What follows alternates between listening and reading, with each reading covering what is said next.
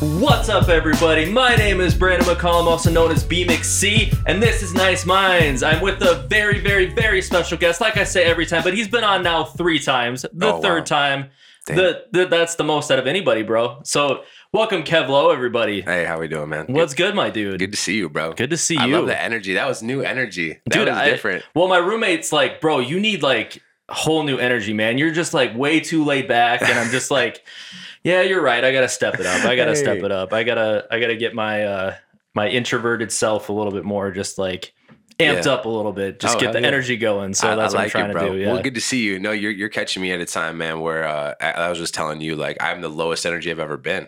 So Damn. I apologize, and I apologize to all of you because if y'all look at the last two episodes we did, like, I was definitely like in it. You know what I mean? I was like, oh yeah, like this is what I'm doing, and Right. this is how I want to do it. Now I'm like, I don't know, bro. no, I feel that, dude. I feel that. I mean, so why why is that, man? I mean, let's let's Yeah. let's catch up. So last time I I talked to you, I mean, was probably it was probably a year ago now. I think because I think it was like Really? October-ish. Yeah, wow. dude. probably. I mean, because Oh. I remember. Because I mean, for anybody that follows this, probably knows I, I I lived with my parents for a time, and my mom Yeah. passed, and then I lived with my dad, and then my dad moved back to Cali and whatever. But uh, Yeah. that was I remember it was like fall then. It was like Yep. I just around this time. Yeah, and I think oh, I'm trying to remember if we did the last podcast when I was in Kentucky last year, or was that right before I left? Because only asked because like so much has happened in between. It was right we- before you were like literally gonna leave for like in like in Oh, a week was. or two. okay, so then yeah, like yeah, dude, that was right before I moved. I was still in Minnesota. I'm pretty sure then. So was that October-ish then? yeah, it was like September, October because we Yeah. moved in. We moved in October 22nd of that last place or something like Okay. that. It was something like that or September 22nd. But it was that year, bro. It, it's just been like I was telling you, wild. What's been going on? To be honest, since the last time I talked to you, was that when I talked to you, bro, I was just kind of like hinting at the idea of tour management, right? Um, I was hinting at it. I was like, I don't know if I'm getting it because that was around the time where I just worked with Dizzy at the Chris Webby show um when we were like in Iowa, right? And I met Dizzy and that's when like things were unsure. I was still working with Riff and like I was still doing like inventory for him. And then since then we don't work with Riff anymore. Um we picked up Dizzy as a client. I picked up three different businesses that I'm now involved in heavily, and I travel more than I ever have. I think the amount of shows in an average year in my first two years of CLM was about 50, right? 50 a year. I now did 150 this year so far. Damn. So because I involved tours, so I tripled my workload and then added more companies and then all this other stuff, right? And people can like amount that to like, oh, you're being you're successful, right? No, dude, like that's not what it is. I'm just jumping into Yeah. a ton of shit, so therefore I'm more valuable. And so since then, my energy has shifted heavily just with myself um trying to learn who I am again to be real with you. This last year completely at the end of the year. Oh, I hear the I hear the door. yeah, I heard that creak. Gage, you hear? I think I'm gonna use that for a sound effect. You should. Gage. Get your ass in here. One second. This is my roommate Gage is coming home. Gage. Man, he's taking forever to open that door, bro. I swear to God. oh, God, just, God, I think he's trying to be quiet. Nah, he can try, but it's not gonna work. What up, bro? What the fuck? I can hear all of this, bro. Are you, gonna, where, are you going upstairs or coming over here? I'm going upstairs. Okay, all right.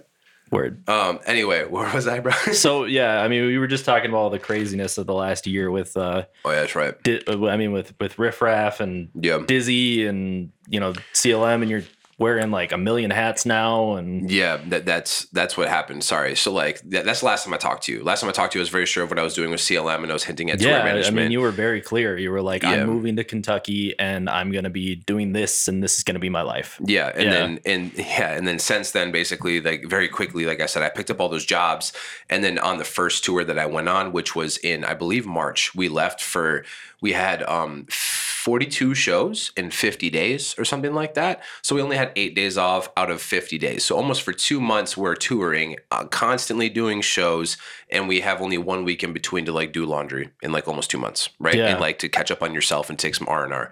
And we're, you're living on a tour bus, and I had to run nine guys on a bus.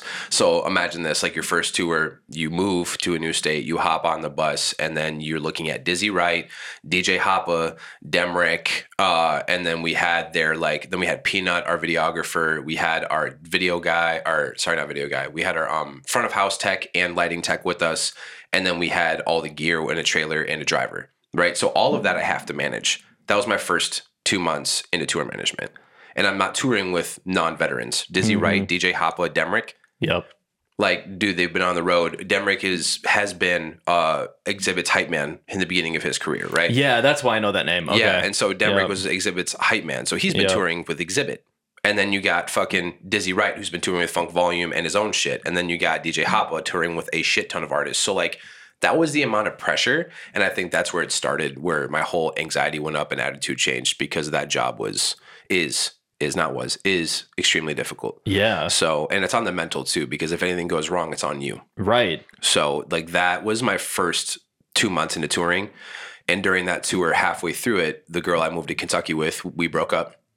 And that was the girl that was on my podcast for years. Yep. And that was my COVID relationship, like my longest and most serious relationship. Yeah, because you started that like in COVID, right? Yeah, like I right at the beginning, in right? COVID. Yeah, we, Yeah. we like met in COVID, went on a walk around a park and like fell in love and then started dating. And then we moved in a month later. Like that's how serious that got, right? Like a month into That's dating, we quick, moved yeah. in and like we lived a happy life for I want to say a year and a half up until we got to Kentucky. Up Damn. until we got to Kentucky. It was once Kentucky hit, it took a toll on me. It took a toll on her, just the shift of everything in the environment and then not knowing anybody. So all you got is each other. And then on top of that, I go on tour Right, and you're just gone. and yeah. she's supporting me going on Yep. tour. But then halfway through tour, we were like, yeah, I don't know if I can do this. And it was a me thing. It wasn't even her, dude. Like me personally, I could not do it because I was like, dude, I was snapping on her. I'd be up until, you have to remember, I work 20 hour days on tour. So I'd be up for 20 hours and then I'd my four hours of sleep. She would call me during that and want to talk to me for two hours. So then I'd be asleep for an hour, hour and a half.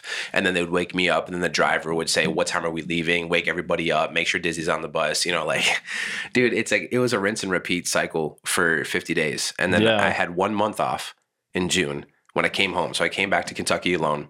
I had a new roommate by the time I got home. When I left a girlfriend there, imagine that. Like you leave your girl, you come home, and I have a whole new roommate because we How broke did- up during COVID. so how did that? work? you you like moved somebody in? yeah, I moved somebody in while I was on tour. So on top of being on tour and being a tour manager for Dizzy, I had to go figure out with my landlord and I figure out with this other person that I know that she was a mutual friend of uh, my ex. And then when she moved in, I came home to a brand new everything. Like I, it was everything's gone. Like the the dog was gone. Like my girlfriend was gone at the Holy time, and now I have a new roommate. So that was a mental toll. yeah, And then during that month of June, I ran NLE Choppa and I helped run No Cap here in Minneapolis. Yep. So two big shows. So I flew in on top of being on tour. And then I had a week and a half to two weeks off. And then guess what? Back on tour. So then I was back on tour for I think this last one was like 32 shows in 40 days or something like that. So like almost 100 days on the road this year, um, just for tour for Dizzy. And then we went and did the small run, like I was just telling you recently in Cali. So we went back on a little mini run and went to Cali for like two weeks ago and did like four days there. And that experience fucked me up a little bit. Just, uh, it's just, you know what I mean? Like, yeah. It's just a grind, man. yeah. So anyway, I went on a rant for your listeners. It's like a lot because people don't realize like when you want to be a big player in the industry and your mentors are big, right? Like I have some very, very knowledgeable, credible mentors. For sure. Um, and they're the ones who are kind of like, yo, you're gonna go through this shit in the music industry. Like the industry will break you and your relationships. It will break you. And that's one thing I tell everybody that you really need to understand when you do some shit on a high level. I know we talked to a lot of artists that have been local for a long time and like, you know what I mean? Like maybe have never experienced some of this high level stuff. And if you get there, when you get there, be ready for your mental toll to fucking shift. Yep. You have to be a shark. You have to not give a shit about your personal life at all. I've completely disassociated from who I was for a while, bro. Disassociated completely. Like in this these past couple months, I don't know who Kevin is anymore. I- Yeah. I, literally sat in my room one day and I was like, "Who's Kevin Lesh? Who's that guy? Who's the guy who fell in love with this shit? Who's the guy who I was sitting on this balcony right here, bro? Mhm. When I was 16 years old, 17, I had friends that lived here, and I literally was sitting on this fucking balcony, and I was like, dude, I want to be a part of this shit. I want to be in it no matter what. That's when I knew I was switching away from music and wanted to do the business Yep. Now that I'm in this shit, I moved back here because I needed to be humbled. Yeah, because I mean, you started as a rapper, bro. I mean, in this like, house, in this yeah. house 10 years ago. so so I mean, for for those that don't know, like you, you've seen Miles on my podcast. He now lives in Miles' old spot. Mhm. Um, and I recorded an album downstairs literally three months ago when when Miles. I finished up an album that we which is now my room. worked on from February to July. My Yep. buddy uh, Fat C. So we all literally like just was here finishing up an album, and now you live here, which is Mm-hmm. which is nuts. So so Miles has lived here for like ten years. No, so um, Miles wasn't even the first one to move in. So like a long time ago, Gage lived here originally, uh, who who now lives with me. He Oh, lived here with his roommate. Um, his old room- roommate's name was Caleb. And they moved in and they lived here for a long time. They lived here for like four years. And then Gage moved out and then it wasn't even Miles right away. Then we had our other friends move in. And we had Scott and Miles live here together. And then we had um we've also had like what is it? Who else? Oh, Gage's sisters lived here. Like and then Damn, I didn't know the history you know, of that. thi- This we've That's kept crazy. this place in the family just because of like the location and also because of the memories that have been here. Like I used to come here every weekend when I was in college and like sleep here. Like the, I would go every weekend from college. That, that was a part of my music grind. Was that on the weekends? I told myself if I got my shit done, I would go downtown Minneapolis. I would find a show. I would go to a show. I would learn who's a part of the show. I would learn the artist. I was trying to get in the mix. I was trying to get in the mix of the local scene. So I went every weekend while in college for four years, and I would sleep in this house on a couch right over here just to be fucking in this shit. So that, that's what I'm telling you. Like, I moved back here recently because this is the fur- furthest I've ever gotten in the industry. I'm in it. You know what I'm saying? Right. Like, this is it. Literally, But yeah. like now that I'm in it and I've been in it full time for a year and in it, in it for three years, like I need humbling, bro. You can tell by my breathing patterns, I'm anxious all the time because like I just needed to be humbled. I needed to come back to somewhere where I was like, this is where this shit started. This is where your dream started. This is where me and Gage have had conversations for years, being like our dreams and our hopes and aspirations. So like the long story short of that was just I needed to be humbled and come back home to Minnesota. And a lot of bad shit happened in Kentucky. A lot of depression occurred. So I was like, you know what? Let's go back somewhere where you can thrive in this environment. You know what I mean? yeah, So that's 100%. that's kind of where I'm at. And that way I can be near my family if I need them, which is rare. I don't ask for help, but like if I need to be by, I will. And then, you know, figure out my shit from there. So a lot of stuff has happened since I last talked to you. And it's only been a year. It feels like I've lived five years. Yeah, I bet. not man. shitting you. I mean, kind of same. I mean, I've been, I'm in a completely different spot. I mean, starting a new job. I mean, I've been like, I've been literally like driving for Uber Eats. I'm trying to like get in a better financial place and pay off a bunch of debts and just Yeah. do a lot of different stuff. Because I think for a long time, I mean, I, I I understood the work that it would take to achieve my dreams, but I Yeah. was.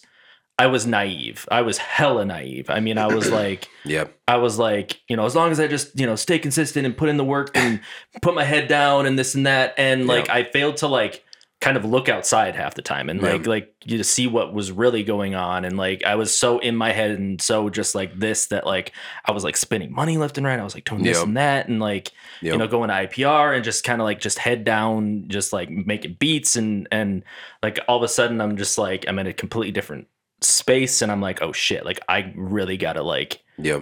revamp my whole thing and I got to like you know completely change my mind state and like change my relationship with money and all this stuff Dude, so and that that's like a part of like growing up in general, you know what I mean? But that in general right there is what I honestly have been dealing with as well. Like on the personal life side of shit, minus who Kevlo is, like I personally, no one's taught me this shit, bro. Like I grew up in, a- in a weird way and no one really talks about this shit. And like, you're probably the first I'm telling you about like the reason why I am who I am type shit. Like I literally grew up rough. I grew up in like boxes Yeah. and like poor, homeless, section eight with my mom. So when I moved in with my aunt and uncle, they honestly took me in and they took me in as their own. But one thing they didn't do is along the way, he was growing a business himself. And so I didn't have like someone teaching me a bunch of shit. I didn't have anyone teaching me about money. I had no one teaching me about how to shave. You know what I mean? Like I'm not even kidding. Like I had to learn how to shave on my own. Like, and that was like, what is it, high school? Like type shit. Like you, the, all the things that like people usually get guided through sometimes and like just being a child, being young. Never did I once. YouTube was my fucking dad for Yeah. years. I'm not even shitting you. Grew up in that era where like I could learn everything I know off YouTube. You know what I mean? The same thing with this shit. I learned it off YouTube. So it's like that that type of mentality is what I carry with me, and that's what I've been dealing with as well. Trust me, you're, you're not alone on that, bro. right And that's just you know that's a good mentality to have though if like you're working in the music industry as you know like even just learning everything on your own and like if something happens being able to adapt like that's all I've realized this this business is yep it's adaptability and being a chameleon in these environments, bro. Like not being fake, not being like I'm just going to adapt because this person wants me to adapt, right? I'm doing it because I need to learn here. Like being a student and being a leader in in the music industry is like the biggest thing. Whether you're an artist, whether whatever position you play, it doesn't matter. yeah So, so anyway, that's my two cents on that. Word. So yeah, I mean, so you said that uh like this whole thing has just been really like taking a toll. I mean, so Oh yeah. sitting sitting sitting here in this house again, are are you uh, do you think you're starting to get back to your why? Do you think you're starting to like see things a little differently? Yeah, I move quick, man. So like it's only been a month since I've moved in. It's been like a little over a month, right? A month and a week.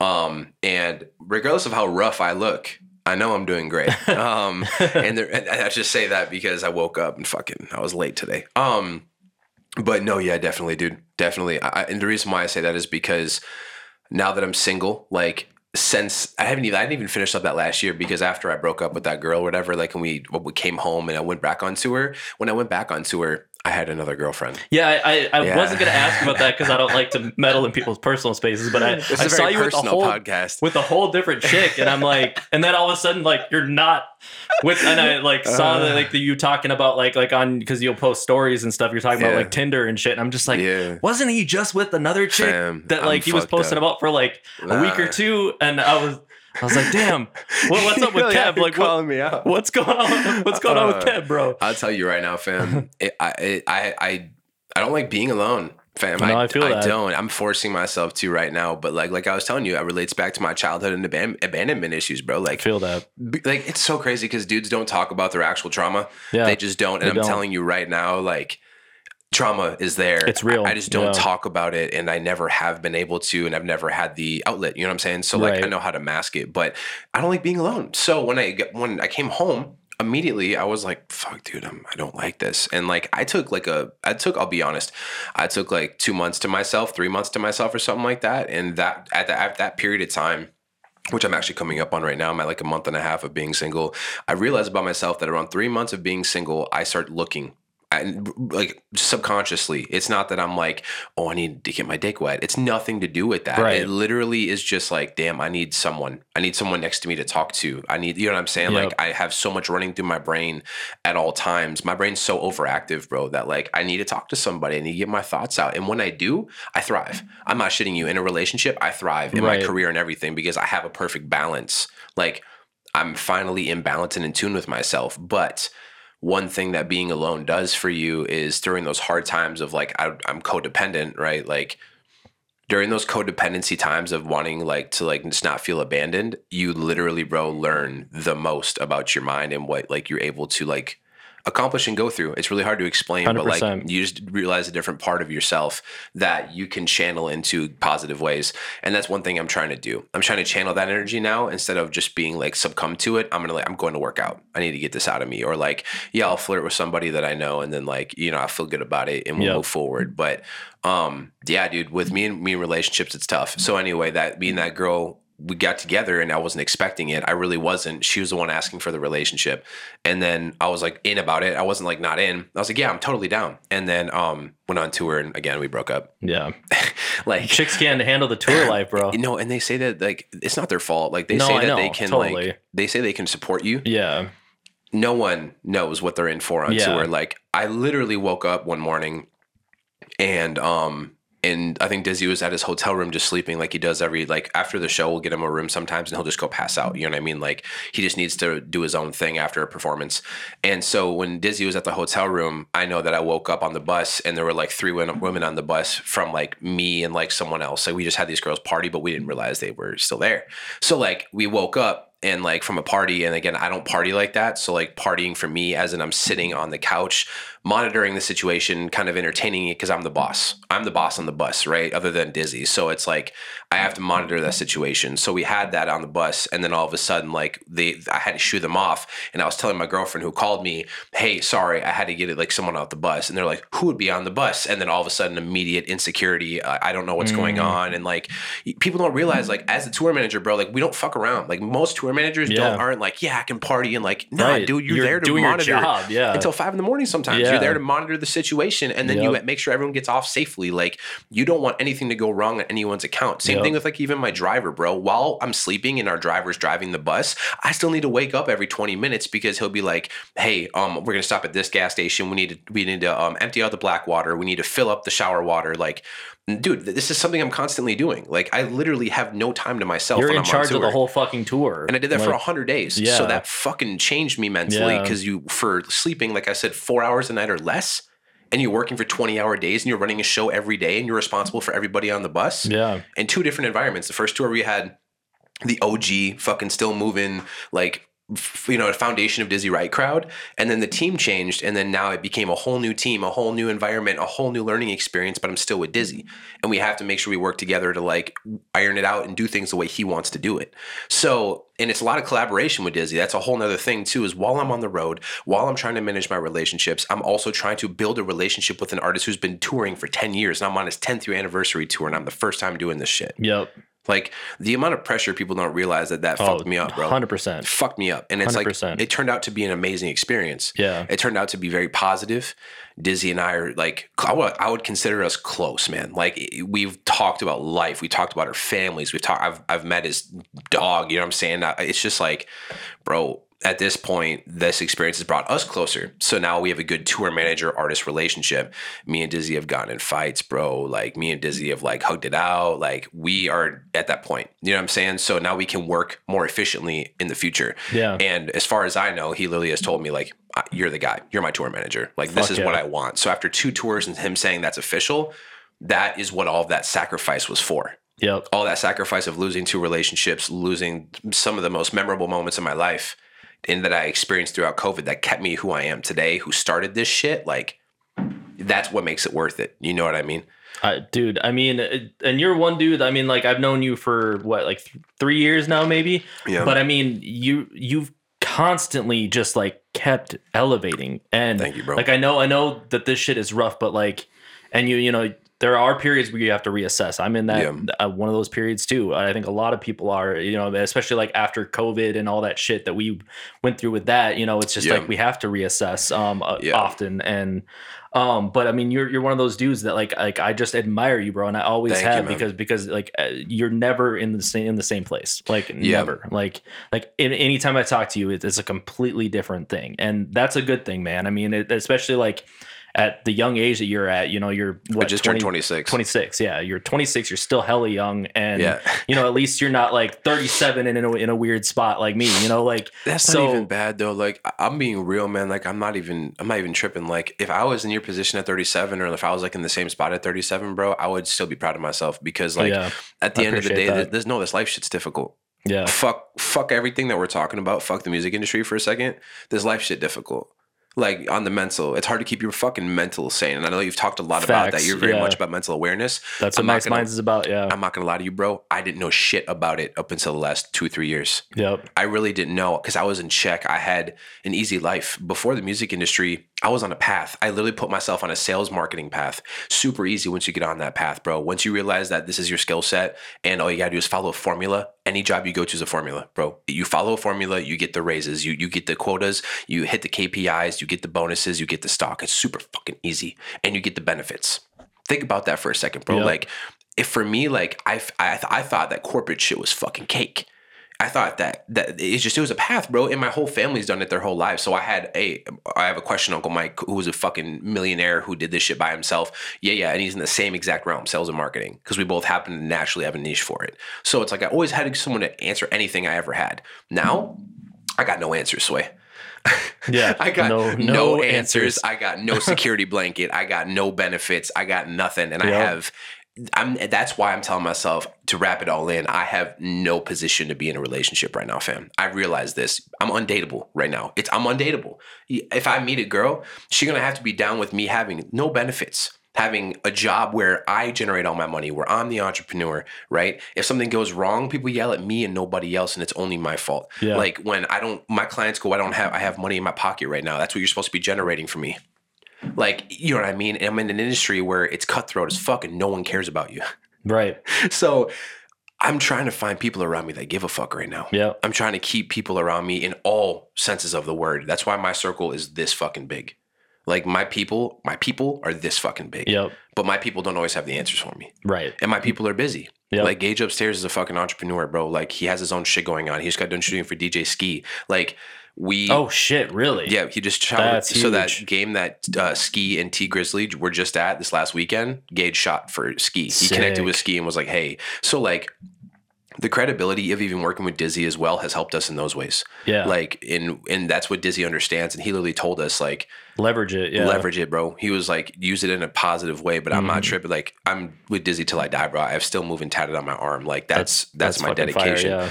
but this whole life shit's difficult when it comes to the balance of both. It's hard for me even to stay on track of a topic, bro. Like people realize that if you look at the last two episodes, seriously, go back, look at our last two episodes, go from first, second, third. Yeah, like it, life's totally different. Yeah. My mindset's Completely different. We're talking different. So anyway, Yeah. this is a very real episode. No, I, I appreciate that because, and that's another reason. I mean, I like not only uh, have I just been going through life shit and like I, I didn't get this podcast back up and running, but I'm like, if I'm gonna do this podcast, I want to do it in a real way. Like Yeah. I feel like, you know, yeah, we we've talked about mental health stuff, we've talked about struggles, we've, you know, I, I mentioned, you know, I get really real, but like Yeah. I feel like it doesn't always get there, and I want this podcast to always get there. I always want to, you know, to be talking with creatives and you know people in the industry and different things like that. But I always want it to get to a real place, Yeah. and that's why I really appreciate you sharing this and being Absolutely, vulnerable, bro. man. Because that's that's what I want this to be about. And yeah, absolutely. that's man. the only way I want to continue doing this. You know, I- that's that that's real as fuck because I think that's the goal of a lot of podcasts, bro. Like the ones that I listen to either are really real conversations or there is like a comedy aspect to it yep. or there's a lesson to be learned. It's those three things. Like Yep. and I'll stay I'll stay tuned in and entertained. And I feel like uh, we're in a business, bro, where it's so entertaining. Like Yeah. we're the wild wild west of any industry. The, the music industry has barely any rules has so much gray area in everything that you do. Most of it is ran by entrepreneurs. Like that's one thing that people don't realize. The music business isn't run by labels. It isn't run by Live Nation. Those are just the biggest aspects of it, right? There's also a part of this industry that's run by complete entrepreneurs. It's called the independent game. yep, People don't realize that. And that's where everyone fucking starts that needs more light that everybody in the last five years have realized. But it took someone like Russ. It took someone recently to like show that side of the game. Like I've realized just being in this for three years, bro, that's what the industry's been our whole lives. From when it started, it didn't start with Live Nation. It didn't start with these major companies. It didn't start with arena shows like Ed Sheeran. It didn't start with residencies in Vegas. It started with independent fucking artists doing small shows like we're doing. And I consider four to 500 people small shows now because is. But yeah, but it's it's it's not. I mean, it's not small in the sense where like you'll go to like fucking um, you know, one of these venues around here and see like 15 people, but it, it's Yeah. small in in you know Jay Z shows, you know, and like Well, shit right. like that. And then know, we've like, also, like, yeah, and then big traveling you see the other side of it. Like we i've been a part of arena shows now. I've been a part of that with dizzy. Like we walked in and i walked past my dressing room with dizzy and it was tory lanez lil yachty. That's like and i was just walking. I, bet. was walking. I was like yo where the fuck are we man because i didn't re- as a tour manager you don't know what you're walking into. And i didn't realize it was like a, a fucking huge like arena on a college campus Yep. and it, Dizzy was one of the headliners, and I was like, "Holy!"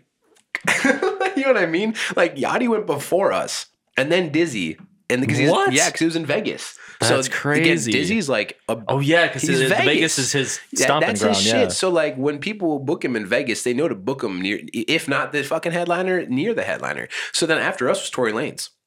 So like again, this industry that was on the first tour.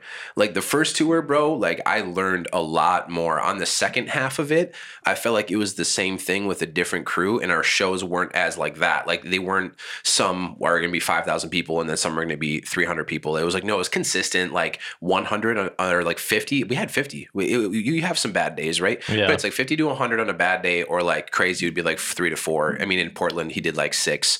You know what I mean? Six hundred people. So it's like you see the whole different aspects of it. But all I had to say by that was like anyone who's wondering, like, hey, what level of the industry like do I work on? Because people get confused now at what I do because I do so much different shit. I work on the industry that's like the in between of like on the rise and on the fall. I like to say that. I like Yeah. to people who are That's like like- right in between. I, Yeah. I mean, I worked with the baby right before he popped, NLE Choppa because he's not as big as he was, and then now he's trying to resurface. You know what I'm saying? Like, I'll be real, it's it's in between. But we do do actually like bigger shit too, like the stuff people see at like First Ave or like Skyway Theater. Like I was just telling you, NLE Choppa and No Cap, like we had that size. You know what I mean? 1,500 to 2,000 people. And I've ran those shows by myself. You know what I mean? No Cap, I didn't. I was fucking on tour. But Choppa running that with Touch Entertainment, was also a different thing too. People don't realize like there's so many companies here, bro. There's so many big companies in Yeah. Minneapolis that people haven't worked with. Yeah. And that's one thing like I'm gonna go on Waterwave tomorrow, and that's one thing that I was gonna shine light on there. I was taking this for more of a personal, and I'm gonna go on there tomorrow and be like, yo, like there's a lot of shit happening here that no one talks about. You know Yeah. what I'm saying? There's a lot of shit. Like even I was telling Gage this when we like when we came up, because you came up before way before I did. Yeah. And like while I was in high school, you were in this grind, right? People don't know that game. Yep. People don't know what venues were around. People Yep. don't know who the point of contact was. Like, and all of that matters because now that is what shaped it into what it is today. 100%. So you need to know that local stuff. You need Yep. to know who was a part of those that, that game because even those people who've experienced it 10 years more than you, well, guess what? They've had 10 years more of crazy ass experiences and networking connections that you know what I'm saying? Yeah. Like your network's still extensive as fuck. You've told me before. It's fucking ridiculous. Yeah, I mean, bro. but I think my problem has always been my mine, and I, I've never said this on on the podcast, and it's something I really, really like. I mean, it's I, I've always known it, but like it really hit me lately is confidence. Yep. Like my my thing is like I've never been confident, and I'm at a Mm. point right now where I'm like, fuck it, like like I have done this for so long. Yep. My beats are fucking insane. Yep. It's just the people haven't heard it yet. Yep. You know, I just haven't gotten out there because of my confidence level, because of yeah. me being an introvert, be you know, just making excuses. Really, Yeah. I mean, but like, I used my anxiety and my fear and my confidence to to just kind of stay at this level. Yeah. You know, and I don't want to fucking do that anymore. Yeah. Like I, I refuse to fucking do that. So whether it be like working, you know, a regular ass job, but like grinding, you know, for the Yep. next, you know, six hours that I'm up or whatever, I'm willing to do that for the next three years until I'm 40. You Yep. know, like um just just because like I know that I got this. Like I I know I know I'm talented. I put in the work, I put in the time.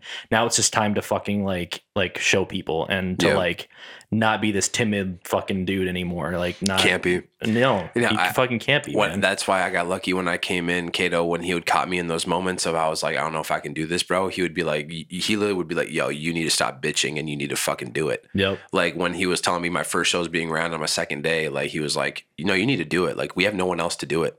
Like that's Yep. what I'm saying. That's really what the industry is at all times. Yeah. Like if you don't like the feeling of like, oh shit, like this kind of feeling where like something happens, you're like, Right. th- shake it off. Like Shake it if off, you can't yeah. do this shit, that's why people say this shit ain't for the weak. But that also changes people into bad people. That also changes people into me- bad mentals, and that's what causes them to do shitty things and start doing shittier, you know, habits or whatever.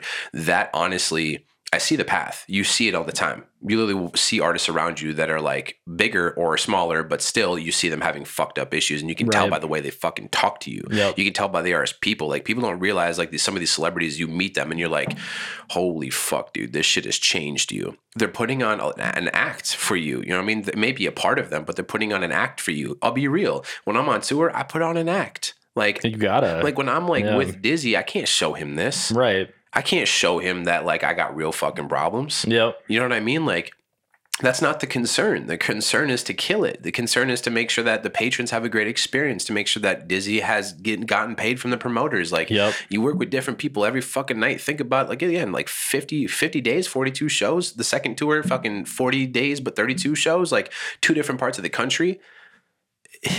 Like I don't know what to tell people, man. Yep. Like it- this shit changes you for the negative sometimes yeah. too, and that's what I'm trying to avoid. I feel it. I feel it coming. Like I, I honestly feel the wave of negativity in the dark cloud that's about to hover over me to be like, you got a choice to make, fam. You either humble your yourself, like remember what you wanted from this, and remember where you started, and double up and grind even harder, or you fucking suffer, man. Yeah. like I that's what mean, this hell industry yeah, does. You got to remember your why, but you also got to remember too that you know, and this is something I've had to like take into consideration is like what value are you offering, and you're offering huge value. Yeah. Like with with all you do. I mean, like you're you're so valuable as a tour manager, as just I mean every part of the industry that you're touching Thank right you, now. bro. Like you're you're adding value to these people's careers, and Mm-hmm. that that's that's something that like I really, and that's why I wanted to change the direction of this podcast, or like bring it back to what it originally was supposed Yeah. to be, adding value. Yeah. I mean, and and that's that's what it is at the end of the day, and that's what a lot of people in this industry and artists that are trying to come up they don't they don't understand. Yeah. It's like what you know, like that's why people stay struggling because they don't get that you have to add, add some sort of value,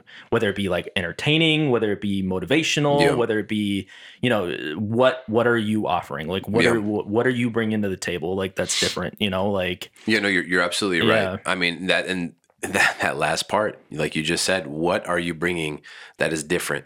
What are you bringing that's different? yep, Anything you walk into in this shit, it's not like, and people can say you can apply that to anything. No, you can't. I worked for a software company. When you walk in, it's not what you can do differently. It's how can you adopt what we do. Right, That's how everything works in corporate on the Right. high level. Like you go to somewhere, you adopt what they do, man. You adopt Yep. their mission and that's statement. the adding value. Yeah, their core them, values. yeah. To your value is you're able to do a specific job and exceed Yep. the expectation of what is f- analytically there. Music industry is no fuck your experience, fuck everything that's taken you here. Someone will look at you and be like, "Why should I pick you? Yep. What's your added What's your value? value? Yep. And and that's that. If you don't have it, if you can't say it, if you can't identify it. Okay, there's fifty thousand people in line Yep. waiting for you. And, and and again, even getting there, getting to that point of like being in the conversation for anything, is is chance. Like people ask me like, how did you get into this with Dizzy? That's the main question I get from fans of his. Dude, luck. like I said, Yeah. I worked with Webby, saw Dizzy. I'm a big fan of Dizzy, still am. I went up to Diz. I said hi. He saw me. He told me he saw me run a whole show. That's all. He just watched me run Webby shows. He watched me run three or four because I had three or four in a row. And on the last day of the Webby run, he was like, okay. He literally told, he said in his head, he's like, I want that guy on my team. And at the time, at the time, Dizzy needed someone on his team. So think about it. Not only did a random, an artist for 10 years who's had a team for all 10 years need a new member on his team, he happened to see me because I happened to work with Webby, because I happened to work with Kato. And they happen to all know me from the years I've been working with them. He sees me execute. I happen to do a good job, which shows can go poorly, but none, nothing really went poorly those nights. Then he hired me. It took a perfect fucking mix Yep. for me to get here. So when the when I tell people the short answer, I'm like, I got lucky. like, yes, I did work hard for it. Yes, I my hard work did bring me here, but like, I got lucky, bro. And that elevation to working with Diz has showed me the real industry. When I worked with Riff, I saw parts. I saw parts of it. Like we flew to New York and met his manager, and his manager showed us around. Like you saw parts, you know what I mean? But it wasn't like the real shit. It wasn't the real independent grind because Riff just had a machine behind him, right? It's different when you're a part of machine because you don't see it. They close it off. They, Right. they don't need the help. So they're like, ah, we're not going to show people what's going on behind these doors. With Dizzy, you see it. When he walks into a room with this crew at a show, that's who's working with him Yep. majority of the time. You know what I mean? That's his people. So, you know, it- Yeah, you don't see that around Riff at all. no, you don't. And It's always just him. and that's why, Yeah. like, the people that I knew with Riff, now we all don't work with Riff anymore. But at the time, like, yeah, you don't see who's behind the scenes. And that's one thing that you don't see behind most artists. But the artists that do show that, like, even Russ, right? Who shoots for Russ? These fucking videos are crazy. Well, he tags his videographer, Edgar. Yep. You know what I'm saying? Like, so you know who Edgar Stevens is now. Right. Now he has a name. Now you can go work with him yourself. That's dope. Think about Yeah, that. I like, love that. so when there's transparency there in the independent grind, you can see it, and that actually helps artists. That's why I don't understand when people are like, artists always talk to me, and they're like, I don't know what to do. How do you get to the actual industry? How do you break through? Right? Like not make it, but how do you break through to the real industry from local to music industry? And I just tell people, bro, identify who the people and the players are, and then take your shot and add value to them. Yep. Like you just said, add value to their life. And if you can't add value, then don't try. Yep. If you're just gonna, re- if you're asking for a handout, no one in this industry will give you a handout, Yep. and they'll remember. The industry is small; they'll remember you.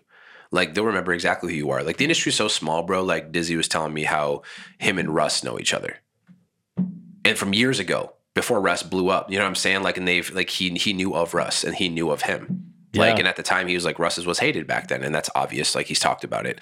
So it's like that's how small the industry is, bro. Yeah, I mean, uh, not to go off on a tangent, but I was uh, you got me thinking about Russ. Um, it's crazy. Like, like I remember like two or three years ago, people fucking hated Russ. Hated him. All I hear now is is respect for him. You know why? He just flipped it. Like that's how it goes. That he just showed you how it goes. Like regardless of who you are, people hate me now. Yep. I broke into the industry. When you break in, people will fucking despise you where they want to kill you. I have people that want to kill me. Legitimately, not fucking with you. I have met people that want to fucking kill me. But like, here's the th- here's the thing, bro. About that, and everyone has those like people in the industry that I know are like, oh yeah, I got those people. Like they're probably chuckling some dead ass. I know everyone that I know who's worked within the industry long enough or even short enough to have people that want to like do that, despise them. And that matters. You know what I mean? But like you have to flip it. Like all you do to flip it is to work fucking hard, be transparent, be genuine, show people what you know. Yeah. And when you add that value, that automatically adds value to their lives. Like if they do relate to you, then that's where the hate turns into respect. Mm-hmm. And I've had that done. This, I'm seeing it happen before my eyes. And like people ask, how do you do that? It's just micro tactics to get to an overall strategy. Like you have to ask yourself anything in this industry what's my strategy and what's my goal? If you don't have a definite goal, well, what's been working? What's the strategy that helps you grow?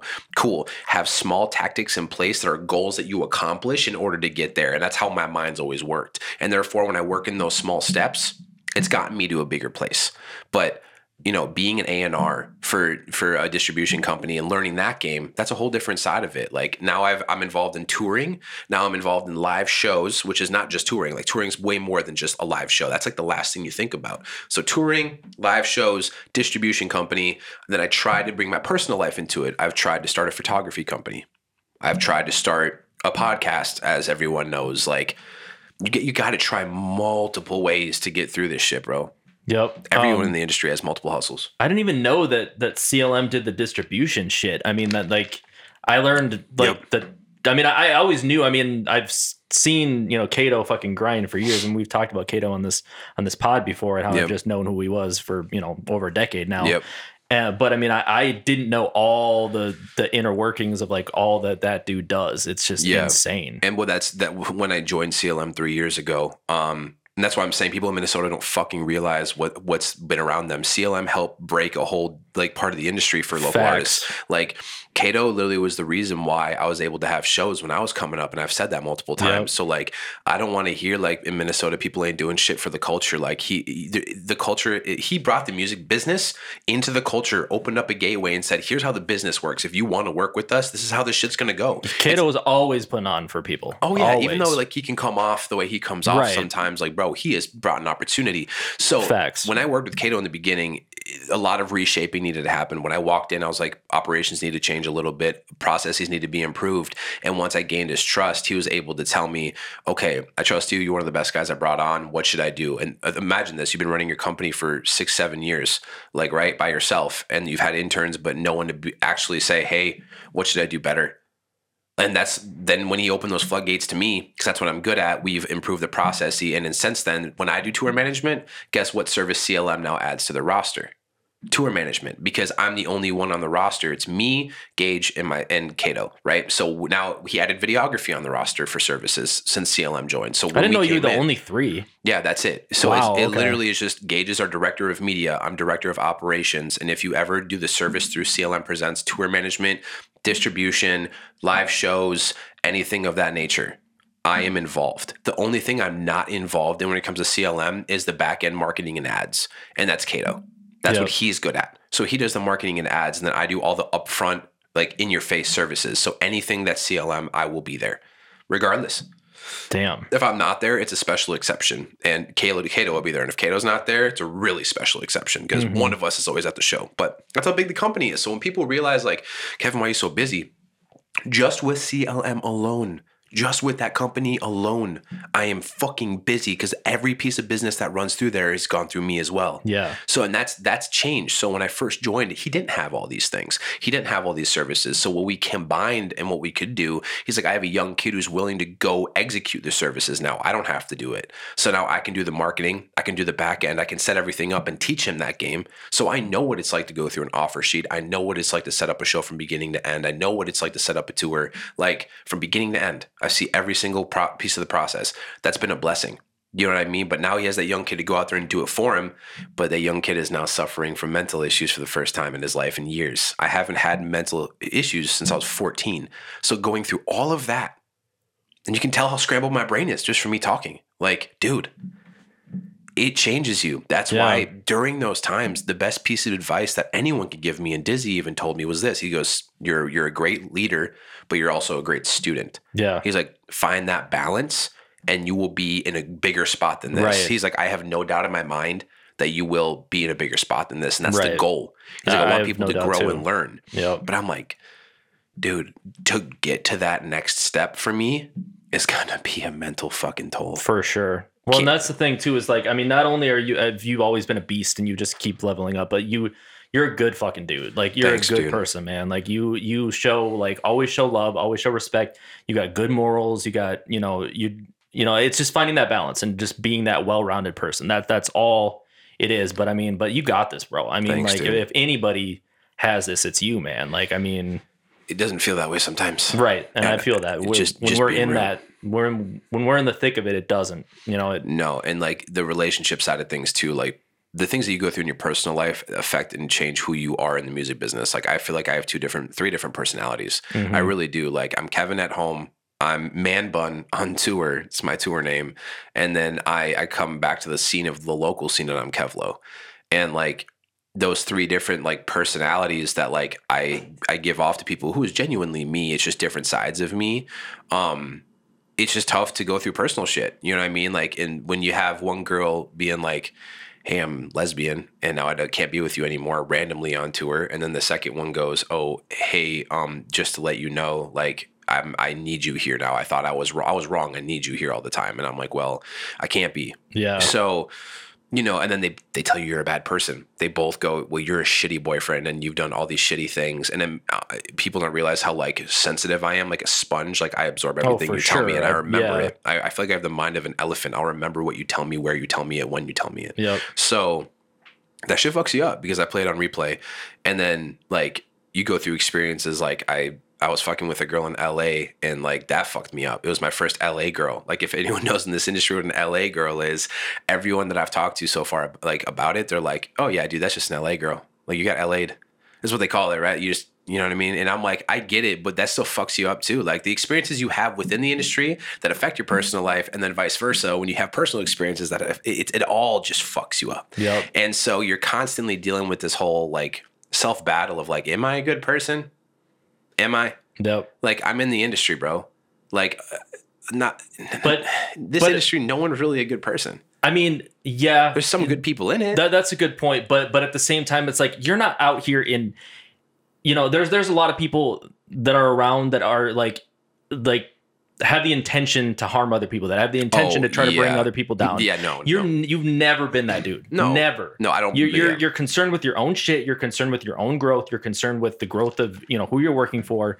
You know, like you're not a bad fucking person, man. Like I mean, Thanks, dude. you're you're just focused on what you know you want to focus on. You know, like Yeah, well, Like- that's one thing that I've. That's my advice to people in this industry is fo- look at your own grass and fucking make sure it's green. yeah, Make sure it's cut nice. Make Yep. sure that you have your path set and you know everything. Like that's the thing. Just make sure you're on your own path and don't look at other people's shit. Yep. Like that's the biggest fucking issue I had when I was an artist. Mhm. All I did was look at other people's shit.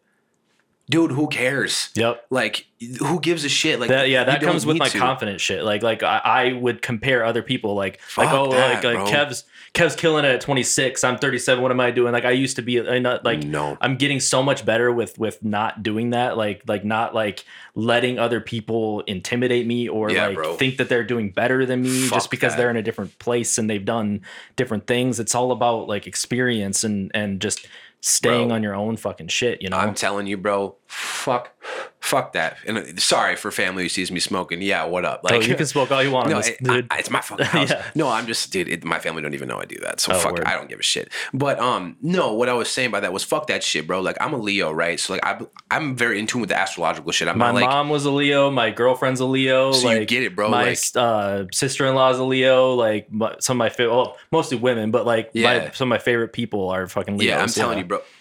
The, the thing that Leo's got a Leo tattoo. Yep. I got two of them, and the Yep. reason being is because when I was a kid, I read up what a Leo was, and I started getting into the astrological. I'm not like my Venus is this and my Mars is this. I don't do that, but I believe in that shit. I do actually. The way all of this shit's aligned, just to let y'all fucking know that shit's real. The energy is, um, but the Leo energy that I give off is that confidence, is that pride, and honestly, Yep. that has helped me get through this industry. When I tell people in the industry I'm a fucking Leo, they go, ah. like they literally know. Wh- when's your I'm birthday? here. What day? August seventh. Oh, okay. My girl, my girl's August fifth. Oh, really? Yeah, That's nuts, yeah, dude. that's crazy. Uh, no, I think that's nuts because my aunt's birthday is August 5th as well. oh, really? Yeah, Yeah, Leos, man. Leo energy, baby. Yep. But that that's like that helps you get through it. That helps you get through the barriers and like and just you meet personalities in, in the industry and I'll ask them mm-hmm. like I'm just curious bro what's your sign like it makes sense. I actually can identify people easier that way. 100%. because you work with so many different people different nights. It's not like a question I constantly ask. It's just like if I'm really trying to figure out who this person is and like nail them down so I can work with them better I'm like oh okay so if they're this way then this will actually help them. A different approach in this way may help them. And- Personality traits, yeah. and dude, that's a big problem as well when you're on the tour every mm-hmm. night and you're meeting a different promoter, a different sound, a different venue owner, a different artists every night. You got to learn how to talk to those people and not be an asshole and be genuine on not even taking care of yourself first type shit. And then when you get through that experience of working with those people, guess what? Now you got to go back on the bus and do the same thing. Be a chameleon, bro, and understand who you're talking to. You- Yep. my biggest thing I've always told Gage is you never know who you're talking to. Right. I've had people at shows come up to me and be like, "Who the fuck are you?" And like, you know what I mean? Like, you just don't know who I am. I'm like, well, I happen to be the person running this shit. You know what I mean? Like, so you better watch it, bro. Like, that's what I'm saying. You just never know who you're talking to, and you always got to keep that kind of attitude.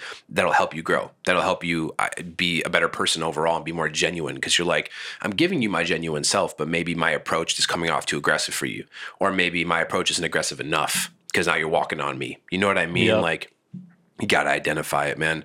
And being a good dude in this industry is tough. And like I I consider myself a good person as well, but like it's tough when you have a ton of people telling you you're not because you meet a lot of toxic people along the way, like that you incorporate into your life because you think they're good for you. yeah. And that's honestly like with the man that lived in this house, bro. That's being real. That's what happened. Like it was just like I got to cut out the toxic bullshit, man. Like I can't keep people in here even if you've been here since the beginning. If you're going to be hating on me, if you're going to be negative, if you're going to try to tell me to do my shit differently like without asking for it, like bro, like I don't need that energy. I need people around me who are working on their own shit just like me. And that's what mm-hmm. Gage is doing, bro. He didn't even come over here to say what's up because I guarantee fucking to you he's in his room edit room editing footage fucking for his clients. Like you got to keep your head down. Yep. Keep your fucking head down, dude. Don't look elsewhere. Don't care about what that artist is doing. Don't care about how big they are. Don't care about how small they are. Care about what's in front of you. Yep. Care about what your connections are. How am I going to do this? How does my music or my goal or my path, how am I going to form that and build my team around me to people who I can trust? Yep. It may take forever, bro, but like, fuck everything, man. Yep. Like, I, that's how I think about it. Fuck, fuck everything around me. Fuck what people say about me. Like, you got to tune it out, man. Like, Right. even when it comes to ex girlfriends or if it comes to people you have, you know, fucking any kind of relationship with the industry at any point in time, you got to like be like, if they're talking negative, dude, fuck it. And you may have to work with them again. Right. yeah. You may have to work those yeah. people who may be talking shit about Yep. you who don't like me, Yep. even though it may not be my fault. I have to now work with them again and act like 100%. everything's good. It's not being fake. It's I, I will tell those people, hey man, like I heard you got some issues with me. Let's talk about it. I literally, I will confront it. I will be like, You should. What's the issue? What's your issue with me? I don't have an issue with you. Oh well, here's my issue with you. Okay, can that be fixed? Sometimes it's no. Sometimes it's just the way you are that people don't like. But other times, most of the time, it's they don't like one thing you did. You talk about it, you address it genuinely, and you move on. Yep. But if you don't, the music industry is small. It is small. Yeah. People wear wear multiple hats for multiple people. It's not uncommon. Tory Lanez' tour manager that I met, bro, he wears so many other hats for other artists. Like, you know what I'm saying? When I met fucking um, NLE Choppa's tour manager, same thing. He wears multiple hats for the label that he's a part of. Like, dude, there's mul- the industry is fucking small. That's all I gotta say, bro. And there's many pockets of it that we're in, but in the independent game, everybody's worked with everybody at some point, whether it be in passing, whether it be in not. So you got to make sure you keep your relationship solid, and you got to make sure that you're not fake. They'll sniff it out, and you got to make sure as well you're taking care of yourself along the way. Yep. It's tough. Yeah. But I mean, I, I think that you are like the kind of the, the, I don't, I don't know the right word for it, but like anybody looking to get into the industry, like, listen to Kev's perspective, like Thanks, follow what this dude does because like you're, you're one of those dudes that like, I mean, you're still hella young and you're, you're fucking hungry. You've always just been concerned with like, how do I be better? How do I how do I do this? Like you you've just always stayed on your game, bro. Appreciate it, and, and, man. and I and I understand that there's a lot of forces that like to take us off our game, and Yep. but I don't think you need to question, you know, who you are and what you've done and like anything like that. Like I mean, you've always shown me nothing but love, nothing but respect. Absolutely. You know, and like everybody that I've I've seen you come in contact with, it, it's been the same. Like yeah, Yeah. yeah, you talk shit here and there, but like you know, Yeah. who doesn't? I mean, it's you know, it's Yeah. just part of it. Yeah, the, the, the talking know? shit's just like to get it off your chest, though. Right. Like, it, I'm not kidding. Like, it, the talking shit on Kev's perspective is to like show people, like, it was be, in the beginning was to be like, I'm going to show people what I've done and what I'm doing and show people my connections that I have. That was a lot of it because you look at my first 12 guests, they're big. They're all people that I've known, I've met through different parts of the industry. You know, a gamer from Minnesota Rocker. Yeah, you've had some fucking big names, man. Mod Sun, Mod Sun, fucking Charisma, uh, DJ Bonix. Bonix. I've Yeah. had Side Reel. Like you got to remember, I know Yeah, I've Side met, Reel I've met yeah. all of these people, hmm and I want to have them back on to have these real conversations again. But like, yeah, man. It, the other side of it, though, that's cool. Like you talk your shit, you get it off your chest, is to fucking look at your mental state the whole time. Yep. Make sure you watch yourself evolve. In one fucking year, you will change as a person. My appearance has changed. My attitudes changed. My diet's changed. The way I live my life has changed. Like the, my clients have changed. You have to fucking when you adapt into different environments, it changes you and it forms you into a different person that when you originally started, and it could be bad. That's why I'm saying slow down. Look at who you are, look at why you started, and look at what you want to do and how you want to do it. But keep yourself A1. You want to, you have to give yourself a hundred thousand percent to other people in this industry. The minute that's done, you give yourself that time, and it may cost you money, it may cost you time. But like, I really believe that even the most successful people in the world, bro, don't do that. They don't take a minute to look at themselves and be like, what am I doing for myself? Yep. R&R, self-care, self-reflection, all that shit. Like make sure you do it. Some of the most again, like I said, multimillionaires that I know don't do that shit still. And I'm like, and they've missed out on a part of their life. They've missed out on like sometimes their kids. They've missed out on, you know, maybe a marriage that could have flourished. Like I, I, what I've sacrificed is nothing compared to people that I've met. You know what I mean? And so just be prepared for what sacrifice can do to you. That is all I got to say. It could be a negative tone, but on a real, if you want to talk about mental health shit, yeah, just just you want to be in this shit, be ready. Don't do those drugs. Don't do that shit. Like Yep. I see artists right now in Minnesota that I know that I know for a fact are going down the wrong path, even though they're growing as an artist and their career, they're going down the wrong path for themselves as people. Because outside of this industry, you can't get caught up in that persona. Outside of it, you're just a dude. That's why a lot of artists get those like multi-millionaire homes, and then they're sitting there like, I'm lonely, I'm depressed, I'm gonna fucking like. That's how a lot of them die, or they fucking go down the wrong path because they are along the way. They don't have time to be like, who am I? Right. That's and if you can do that, if you can do a balance of both, bro, you're you can be successful Yep. and you can be happy. Imagine that. Yep. Like, but that balance like, when you're doing what you want to do for your dream, yeah, like everyone's like, oh, you have your dream job, bro. Yeah, Yeah. but what at what cost? Right. Yeah. see- Seriously. uh, See, I think my my thing is like I, you know, m- when my mom passed, uh, you know, I've I've spent nothing but self reflection, and so I have the opposite thing where I'm trying to like, okay, how do I step it step it up and get back into this the flow of things? Like, how do I get back into because Yep. because I've done all the self reflection, you know, like not all of it. I mean, I'm, I'm still working on it, but um, it- it's a process that I feel like is, isn't going to go away. It's never but, ending. Um, it's never ending, but I feel like I have done enough self reflection, so now it's it's time to figure out how I execute, you know, and how I how I get myself to a better financial place, how I get myself, you know, back in the The million the dollar question. things, yeah. yeah. I mean, that's the million dollar question, bro. yeah, because I took myself out of the game for a long time, and I was just kind of on this just like this weird like like self-reflection path and just like i'm working on me you know especially during the whole during the pandemic when my, mom passed and i'm just like now i'm just like fuck it i i'm dope and i haven't given myself like i haven't advocated for myself on the financial end like on, on a Yeah. job on a career type level and you know and on my beats and on this and that like i how do i fucking do that like how do i get back Well, that's you the thing too about this is it can change. Like when you see artists change overnight, it could happen any to anybody. You could work with one person, bro. Whether that be just, hey, I'm gonna I produced this beat, someone bought it from you. That record could go gold. You know what I mean? Yeah. Like I'm serious, and it sounds sounds so cliche, but we see it all the time. I see it all the time. I see people that I've met, you know, in the beginning of the year, all of a sudden meet them again at the end of the year, and they're like, "Yo, I'm killing it." Like I have an artist I know named Young Sage, right? Beginning of the year, he's not even from here, I don't believe. He's he's from the Midwest, from Wisconsin, and he was at the beginning of the year just a nobody artist that I've worked with. To be real, he knows that too. He knows that he was just another local artist that was doing the same shit as everybody else. By the end, by the middle of the year, I saw him perform at my show with NLE Choppa. And I was like, dude, how did you afford to be an opener on this show? Because I'm the one who sold the slots. And he was like, bro, I got investors now. So in six months, he got an investor, and then another six months or three months later, that I just saw him again, he almost signed a three million dollar deal with Sony. Like I'm, Damn. I'm telling you, bro. Like you, you, and his music ain't popping like that. He just had the right connections. His music has the potential, and he has a character that people like. It's sellable. It's easily sellable. You know what I mean? That's a lot of again what this industry is is how sellable are you? The value Yeah. you're talking about as an artist, how sellable are you because you're a product. Like I will tell artists this all day. 100%. You're a product, bro. 100%. And that's why I moved over to this side of the business because when I realized I was just another product, I have no value. And, and your value dwindles fast, like any product on the shelf, right? Cookie Crisp on the shelf ain't the same as what it used to be. You know Yeah. what I'm saying? Like dead ass. It's stuff like that. You have to remember that, like, you are just a rotating product cycle. That if you know the product cycle in marketing, you're just following the same thing in, in music. But then the real, the, the thing is, when your product isn't providing value anymore, guess what I can do? I can find another product. Yep. What's that product going to do? What's that artist who spent their whole life going to do?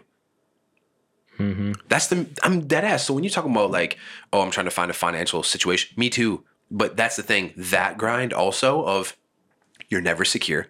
You never have someone who's reliable unless you get lucky and you're a part of a camp like one of the A-list celebrities now, like DaBaby. When I was working with him, I saw his camp and those people are still with him today. The DJ, the fucking security guard. You know what I'm saying? Like those people that blew up with him after his little mishap before that, though, like Shug time, they they blew up with him. And if you can find an artist like that, that's a that's a product that you can ride. That's a product that you can sell for a while, make money off of, make a living off of. But then once he's gone, where do you go from there? You gotta find the next thing. I'm yeah. serious. So that's why I would hate when people ask me like, "Oh, would you be an artist right now?" Fuck no. Fuck no. No, just no.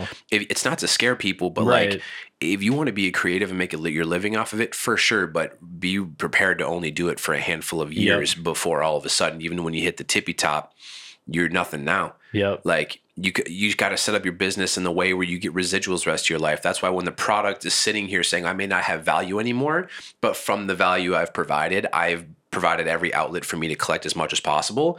That's where you get the really successful Russes. That's where you get those people, and that's why he's teaching people how do I set my set myself up for success. Where even if I'm not popping for a couple months, it doesn't ruin my career Yep. that's the industry. It moves so fast. So like as a tour manager, yes, I might be tour managing for Dizzy Wright.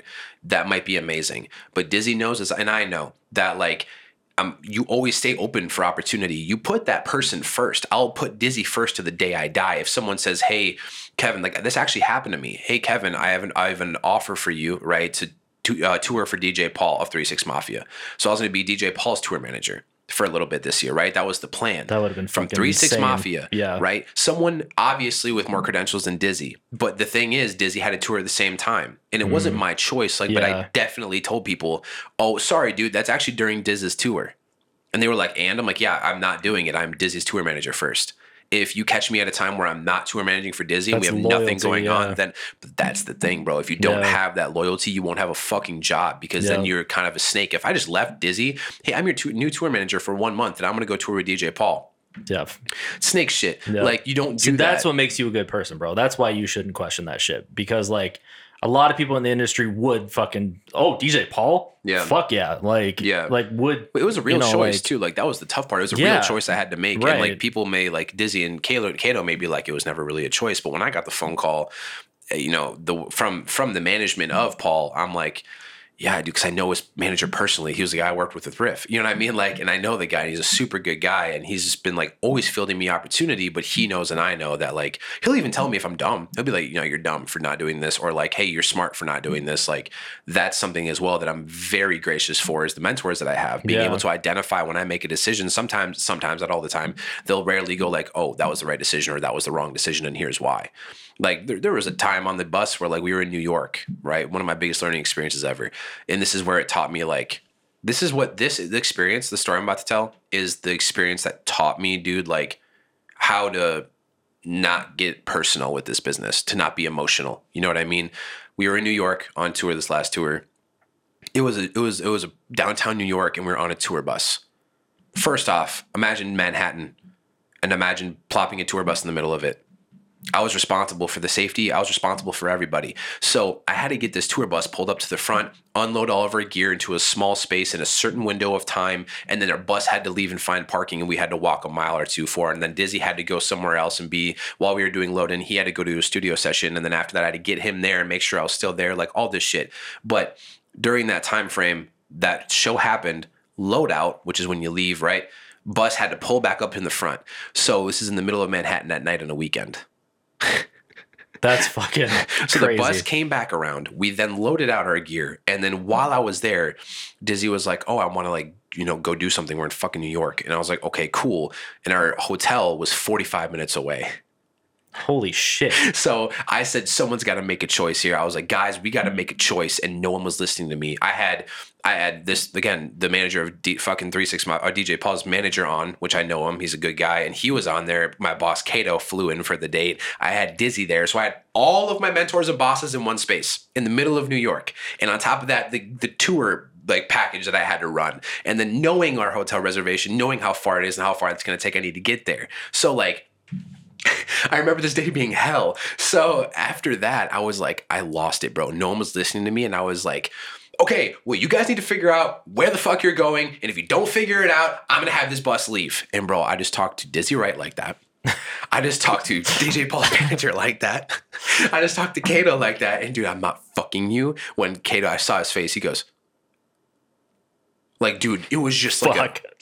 Just and I like was glare. like, oh, fuck. Like, yes, even in that position, I was a tour manager. So even though I had the authority, even though I had the right, I talked to them shitty because I was stressed out. No one was listening to me, and I knew what needed to get done. It was out of a genuine place, but it doesn't matter. I, t- I, I was immature in that moment. Right. And my age does show in this role sometimes. Yeah. Being 26, like at the time I was 25 when that happened, like, bro, right before my birthday, like, dude, I'm telling you that like your age will show. You will mm-hmm. learn everything about yourself. Then you'll be like, wow, really, I am 26, even though I don't feel like it. Mm-hmm. Right. My immaturity just showed. So anyway, I then I made it worse. And I like I slammed the door. Like subconsciously, I left and I slammed the door because I was I was making sure we're in the middle of traffic that no cops were coming. So on top of all of that, that's what happened. And later on, like Dizzy like went off on me, fam, because he deserved. He was teaching me like, bro, that was immature. Even though we're stressed out, even though like this may be happening, you got to keep your fucking shit together. You're the leader. You're the only reason this ship is glued together. 100%. And I was like, fuck. And the thing is, I'm blessed to have Dizzy Yeah, teach me. I'm you- ha- blessed to have these yeah. people tell me when I'm Right. fucking up because they're teaching me. They're Yep. taking time out of their day to teach me this shit. and now you can have that level of self-awareness that some people don't don't get. I mean, Mhm. now you have these understandings of like where you're fucking up and you Yep. can fucking tweak that for next time and, and to like be better. be better. But that's the thing too is that you got to find those people like that when you're on your path when you're starting. You you don't find people like Dizzy. That's a hard thing to say. I'm saying that you find people with that mentality of like they want to teach you and Yeah. they want to help you because you cannot do this shit alone. If Yeah. if an artist is saying like, oh. There's artists out there that have done it completely alone and don't need anybody. Yeah, but look at their mental state when they get there.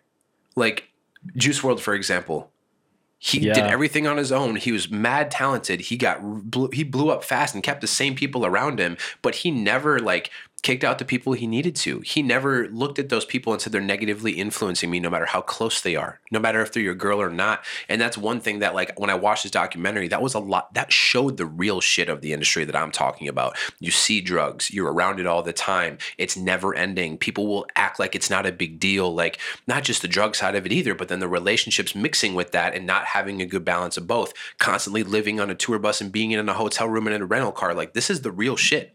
But even even when Juice is that size, like the independent grind is really like that. Yep. So, you know, I just tell people like to wrap this conversation, man, like just be weary if you're in this shit. Make sure that if this is if your podcast is aimed at mental health, then make sure you fucking keep a good balance because it'll fuck you up, man. Yep. It, it'll really just take a hold of you. You won't realize it, and then it'll start tearing you down. And it's not that I've done even not even doing the drugs or doing that shit. I don't do that shit. You know what I mean? I don't. I got back into smoking weed recently because it's helped me with coping with what I'm going through. I don't drink like that. I have a white claw or two at a show. Venues know me. Like I don't do that stuff. But even without doing it, you can identify it and be like, damn, I could quickly sink in this shit, bro. Yep.